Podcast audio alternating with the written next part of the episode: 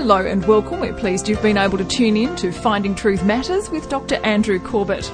It's only when you're in a covenant that you can know and enjoy God. What's your take on the word covenant? It's not a word that we use routinely much anymore, but a covenant agreement has great significance. A covenant has penalties as well as privileges. A covenant with God is the highest commitment a person can make. The nature of a covenant with God.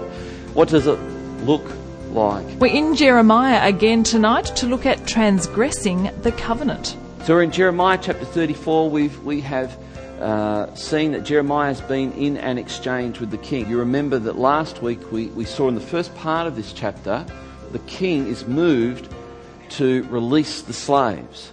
And he releases the slaves quite possibly for the wrong reason. We saw last week that sometimes you can do the right thing for the wrong reason.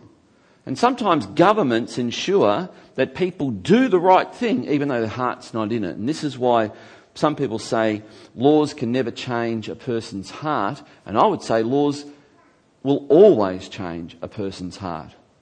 Because if you think about it, even though you don't want to do it, there is something that overrides in your heart that says, I should, even though you may not want to. Expressing the covenant, and we saw that after this, when they released the slaves, coincidentally, Babylon withdrew from the city. And of course, the king said, Aha, see, I told you, it worked. And then immediately proceeded to enslave all these people again. And so now the prophet Jeremiah is coming to them, and we pick it up in verse 19.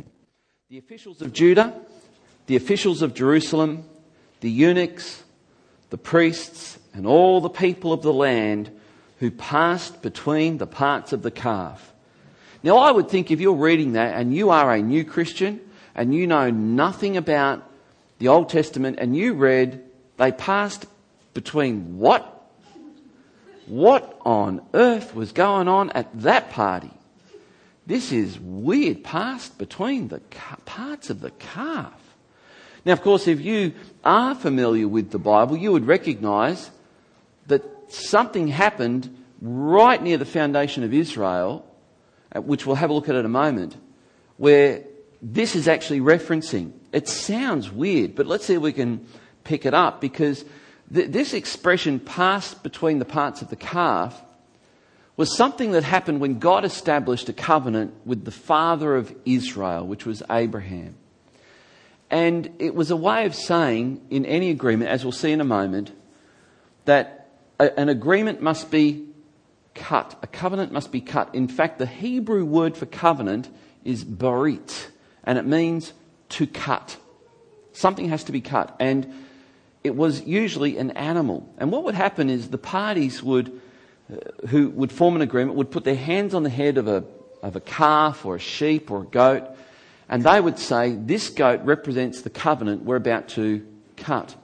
And then a, a knife would be taken to it, the animal would be slain, and it would be cut in half, and the pieces laid down, and they would walk between the pieces. Now, of course, if, if, you, if you know this and, and you know how Scripture unpacks this and unfolds this, you would know that, that the calf, the sacrifice of a calf, a young, pure animal without blemish, is a picture of Christ. Bullocks were used to pull things, and a young bullock, a calf, was, was a strong animal. Christ is the Almighty God. And to sacrifice a young animal would be, would be like a farmer taking a massy, brand new Massey Ferguson tractor and putting it on a bonfire and blowing it up. $250,000 of machinery. See, you've got to understand this word sacrifice. We glibly read the word sacrifice and think, oh yeah, I've got, I've got to sacrifice. I, I had a couple of sacrifices here a minute ago. What do I do with them? This is, this is sacrificing a part of, you know, what would naturally be their livelihood. And it's a picture of Christ, the worker, the one who can achieve infinite work on our behalf. And he was slain, and unless you pass between him, the expression, unless you are in Christ, you're not saved. So this is a profound picture. Utterly profound. So, only those in a covenant with God can know or enjoy Him. See, as I've come to know God, I've, there's a whole lot of other emotions that come with knowing God. One is utter enjoyment. One is bewilderment at how good He is to me. I hope you have those moments where you, where you can look, on your life, look back on your life and go, He graced me. He blessed me. He protected me. He looked after me. Why? We sometimes ask that question when things go wrong, don't we? Oh, why did this happen to me? But how about flipping the equation when things go right? why did things go right for you? Why do more things go right for you than go wrong? Don't you ever ask God why that is? Because the answer is, He loves you. he loves you. This is amazing. And, and you can only enjoy that love if you are in a covenant relationship with Him. Even if you don't know Him, He's been good to you. Jesus said that. He causes the rain to fall on the wicked and the righteous. Isn't that unfair? Wouldn't you like the rain just to fall on the righteous?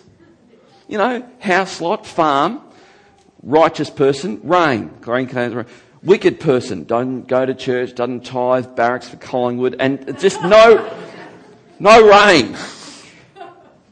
It's only when you're in a covenant that you can know and enjoy God. The nature of a covenant with God. What does it look like? Well, if you, if you can hold a bookmark or a, I suppose if you've got an iPad, you can put a, you can put a book ribbon, if you, depending if you're using olive tree or something like that, and then go to Genesis 15 and verse 1. This is where this picture of passing between the parts of the calf comes from. And we, we have here this account. Sometime later, the Lord spoke to Abram in a vision and said to him, Do not be afraid, Abram, for I will protect you and will, and your reward will be great. This is, there are other translations that, that render that verse this way, for I will be your reward. I will be your reward. That's a beautiful passage. Isn't that? It's just beautiful, delightful that God says, You get to know me and I become your reward. So as we go on in this chapter, it says, and it won't be on the screen, but it goes on, it says this. But Abram said, O Lord God, what will you give me? For I continue childless, and the heir of my house is Eliezer uh, of Damascus. And Abram said, Behold, you have given me no offspring, and a member of my household will be my heir. And behold, the word of the Lord came to him This man shall not be your heir. Your very own son shall be your heir. And he brought him outside and said, Look toward the heaven and number the stars. If you are able to number them, then he said to him, So shall your offspring be. And he believed the Lord. And he counted it to him, God counted it to him as righteousness. And that word believed is the same as I trust you. I trust what you're telling me is true. Verse 7 And he said to him, I am the Lord who brought you out of the Ur of Chaldees to give you uh, this land to possess. So I want you to notice this. There's a connection between the land that Abraham's in, known as Canaan. We know it today perhaps as Israel or Palestine. And he, but he said, O Lord God, how am I to know that I shall possess it? He said to him, Bring me a heifer three years old, so a, a calf a female goat three years old, a ram three years old, a turtle dove, and a young pigeon. Now, all of these in some way represent Christ. And he brought him all these, cut them in half, and laid each half over against the other, but he did not cut the birds in half. And when the birds of prey came down on the carcasses, Abram drove them away. As the sun was going down, a deep sleep fell on Abram, and behold, dreadful and great darkness fell on him. Then the Lord said to Abram, Know for certain that your offspring shall be sojourners or travelers, visitors in a land that is not theirs, and will be servants there, and they will be afflicted for 400 years, the time that Israel was held uh, in captivity in Egypt. But I will bring judgment on the nation that they serve, and afterwards they shall come out with great possessions. As for you, you shall go to your fathers in peace.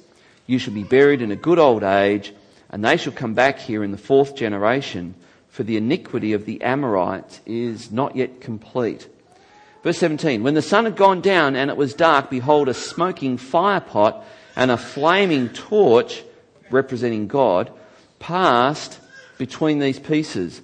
On that day, the Lord made a key word covenant with Abram, saying, To your offspring I give this land from the river of Egypt to the great river, the river Euphrates, the land of the Kenites, Kenizzites, Kadmonites, Hittites, Perizzites, the Rephaim, the Amorites, the Canaanites, the Girgashites, the Jebusites, and the Mozibites. So a covenant was an agreement between two parties. It was agreement between, it could be between a king and a nation that he's conquered. It could be between two people. Most commonly, it was, it was between a man and a woman called marriage. That's, that's the covenant that we would probably be most familiar with today. So it's a, an agreement between two parties. It could be an agreement between someone who has a lot and someone who has nothing. And in fact, that's what the new covenant is really all about. In the covenant, it has penalties for breaking it. And those penalties were enacted in the slaying of the animal. And as they put their hands on, on the animal and said, We form in a covenant, this, this animal is a picture of the covenant that we form together. And if either of us break this covenant, then slit the throat and with a knife. So let it be done to us as was done to this animal. So the covenant had certain penalties, but the covenant also came with certain privileges. And the privileges, after this point, Abram has one of the, the most profound privileges a person can ever have, and that is God embeds his name. He puts his name on Abram, and the name of God, which is Yah, you have Abraham. It's embedded, and God became known as the God of Abraham. This is where we get in marriage the idea that the woman becomes Mrs. whatever her husband's surname is, because she's formed a covenant with him, and it's a way of saying that she is in covenant with her husband. Another part of the privilege is if Tony and I formed a covenant, Tony, could you just come up here for a moment? I just need a crash test dummy. Um, Tony and I would, you know, imagine um, poor Tony. I mean, look at him, skin and bones, you know, a good puff of wind, blow him away. So what would happen is my sword that I would have strapped to me and his little bow and arrow thing and the suction cups on the end of it, he would, he would take his bow and arrows off and give them to me and I would take my sword off and give them to him. He would now wear my sword and I would carry around his bow and arrows. We would exchange weapons and it would be symbolic and somehow people would see that when they saw Tony, they would see, oh, he's in covenant with Andrew. Don't mess with Tony because if you mess with Tony, you're messing with Andrew. Because part of the covenant was this if anyone harms you, I will protect you. If ever you are in need, I will provide for you. And what we would do, once we've slain the animal, we then take that knife and we, we, we make a cut in our body. We make a mark near our wrist. You've probably seen this in the cowboy and Indian movies, you know, where they, the Indians would form the blood brother covenant. Well, this is what they did. They'd actually cut themselves, cut themselves, and then they would kind of merge the, the whole blood and blood, you know, symbolic of blood. Now our, our blood flows through each other. We're, we're in that close a covenant with each other. The prophet Isaiah says that God would form a covenant, a new covenant, and he would pierce his hand and inscribe the names of the redeemed on his hand. These are pictures of the covenant. Tony would then take on, you know, he might become tone and or some anthrodrony. Anthrodrony, there you go. And I might become ant, antrod, antrony or something. You know, you got the idea. We'd, we'd, mingle our names. Our names would be would exchange. So we, there'd be exchange of weapons. There'd be a commitment. I would provide for you. If ever I'm in need, I will come to your aid. If ever, I, if ever you need anything, I will do it. So this is what would happen in a covenant. But, but the other thing that's happening as well is, I, I think we've, yeah, it, it was the very act of what I'm doing now, and you're all witnessing, this is what would happen. It would have to be witnessed. And then the animals that were slain, we'd roast them and you'd all party with us. It was called a feast. And it had to be celebrated in the presence of witnesses, had to be carried out in the presence of witnesses, then celebrated. And your presence said, We affirm this covenant. So that's the forming of a covenant. Thanks, Tony. Or Andrew Tony, whatever your name is now. And this is, this is a part of the picture that Jeremiah is painting. And you, you got to understand, you can, you can get the picture here of what happens when you give your life to Christ. When you give your life to Christ, you are opening up your life to allow the life of Christ to come into you. You are bearing in your body a mark that says, I belong to Christ. That's why water baptism is a really big deal. It's a really big deal because it, it's actually a statement before witnesses that I'm in covenant with Christ. It's a big deal. So, it was, a covenant was witnessed as it was being, as it was being mediated. That's an abbreviation of that. And you can see how this covenant, this agreement between two people, there's like Tony and I could not, from that point that was our covenant that we made. And by the way, men could make that covenant. Men could form allegiances like that. We find that in, uh, was it Genesis 28 and Genesis 32, where, uh, was it Jacob and, and, uh, Jacob and Laban in Genesis 32. I'm just flicking ahead here. Uh, form a covenant, um, uh, 31, whatever it is. And so we have this, the, these biblical examples of these things that would later carry out its fullest, richest meaning in the cross of Christ. And when you say yes to Jesus, you are saying, Yes, I will form a covenant. Not, yes, I am forming a covenant. Yes, I will form a covenant. And then that's why all those aspects of do it before witnesses, water baptism, all become a, a really big deal. The partaking of communion is a covenant meal. You know that feast I was talking about? That's what, that's what this communion meal is about that we did this morning. So it's, it's a pretty big deal. It, there's no higher commitment. And, and here's the thing God, the highest being in the universe, only has relationship with those who have formed a covenant with him. Because it is the highest form of commitment two people can make. And that's the only form of commitment God will accept from people. And we find that when Jesus died on the cross, he was facilitating this very thing. He was making it possible for you to have a relationship with him. So, God made this covenant with Abraham, the father of Israel. If you know anything about the Ten Commandments, when, when Israel came out of Egypt and God gave them the Ten Commandments, again they were asked, Do you as a nation now want to, as a nation, form a covenant with God? And they all said, Yes. And God said, Here's the agreement. And the agreement was the Ten Commandments. And the agreement was that He would be their God and they would be His people. This is covenant language. So this covenant that He established with Abraham was then re- renewed, not reviewed, renewed by Israel later on. And then when Joshua conquered the land, they entered into the promised land, Joshua says to that generation, Are you guys in on this covenant with God? And they all said, Yes. Uh, Joshua 24, yes, we're in. David led Israel in renewing the covenant of Israel with God. And so now we have some of David's descendants, the kings of Israel.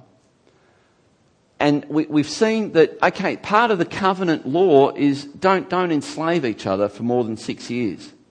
So the king, we've just seen, has, has you know, agreed and obeyed this part of the covenant, but now he's gone back on it.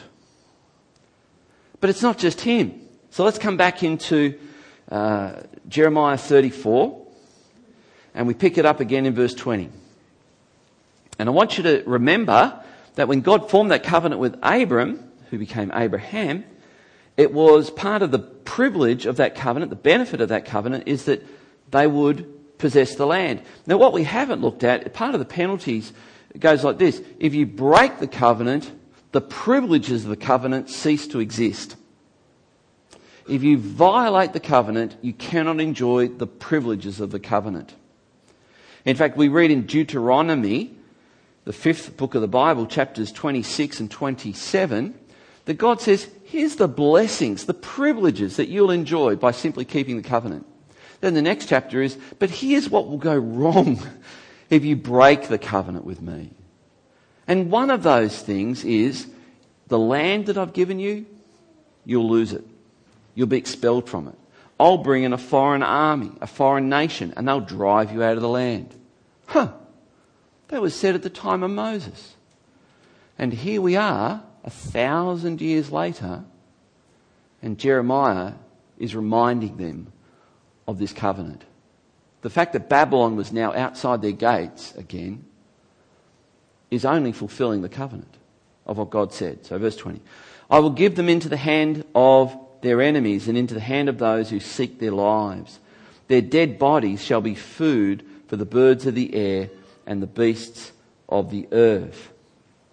Now, this is, this is interesting because here we have these people who, you know, you could say, but hang on, this is a thousand years after Moses. This is the, not the, just the great great grandchildren, this is the great great great great great great great great great great great grandchildren. How could you expect them to be in covenant with God when it wasn't exactly them who said yes to the covenant, it was their, you know, descendants or ancestors, sorry, back, back way gone by. And yeah, okay, fair enough, good point.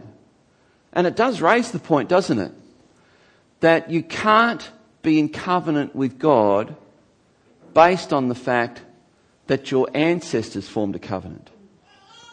You've got to form a covenant. Now, this is the thing. Billy Graham said this, and it's, a, it's just, it's a powerful thing. God doesn't have grandkids. You ever heard Billy Graham say, God doesn't have grandkids. He only has children.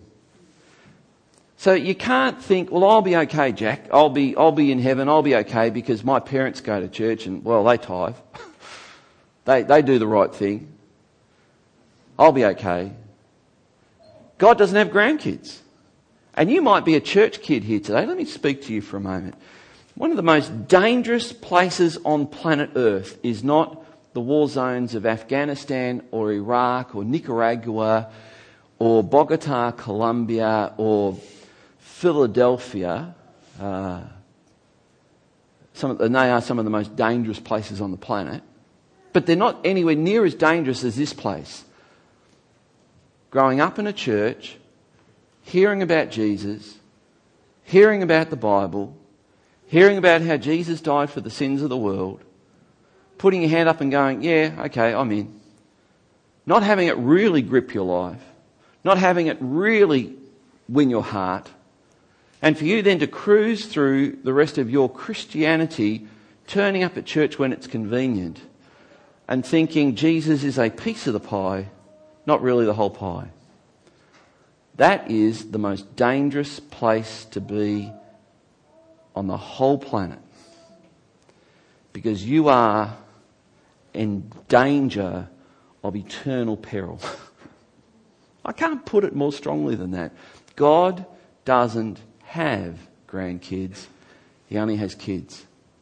And here's the really, really, really good news you can become a child of God you can, right now, begin the rest of your life.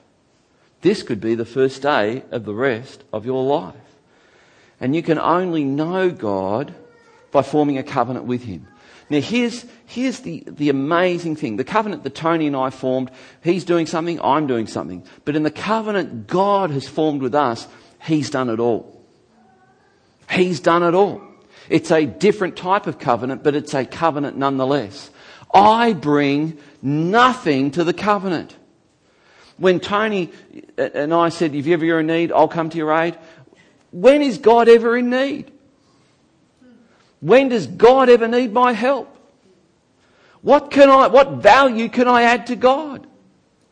None, nothing. I bring, so in other words, this covenant that God offers us called the new covenant, the one that Jesus came and established and formed, He's done everything. He's done a lot. He now offers you eternal life. Have you ever been so stressed out and just a thought drops into your head? Just look to Jesus right now. I've been there.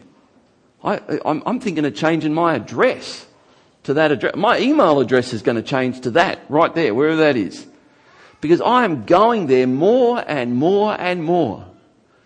Jesus, I need your peace right now. And the peace of God, the Bible says, which passes human understanding, will fill your soul. This is the new covenant. This is the privileges of the new covenant. You can only know God by forming a covenant with Him. Here's the question. I've just spoken about the peace of God. Do you want it? Do you want the peace of God? This is not some airy fairy idea. This is something people pay a lot of money to enjoy something that looks like the peace of Christ and they never get it. They have to keep going back to their guru or their whatever to get. But we, we can come into Jesus and we can ask Jesus to fill our soul with a peace. And we can enjoy the peace of Jesus and you know what? We're giving it away. It costs nothing. It costs you nothing. It's totally free. And you're one prayer away from receiving it right now. And this is what Jesus offers. He offers you a new covenant. So as Jeremiah takes on these people and says, you have transgressed or broken or gone beyond the covenant. You've broken the covenant. We today have to be mindful there is still a covenant. It's called the new covenant. It's because of God's grace that we have it and enjoy it. And as the worship team comes now, I want to pray for you. And perhaps you're a believer and you have, you have gone a little bit stale. maybe, maybe Jesus in you has not been the reality of your week for a little while. Then I want to invite you to experience the peace of God in your soul because that's the, the benefit and the privilege of the new covenant the new covenant. A covenant is an agreement between two parties and it has privileges as well as penalties. Some challenging thoughts there about covenants. More from Dr. Corbett next week with his message Be Like the Rechabites. Podcasts and Finding Truth Matters resources, including tonight's program Transgressing the Covenant, are available via the website findingtruthmatters.org or by contacting us at Legana Media. PO Box 1143, Legana, Tasmania 7277. For regular updates and special offers, visit our Facebook page, facebook.com slash Finding Truth Matters. Dr. Corbett is pastor of Legana Christian Church and president of ICI Theological College Australia. We look forward to joining you again at the same time next week for another Finding Truth Matters.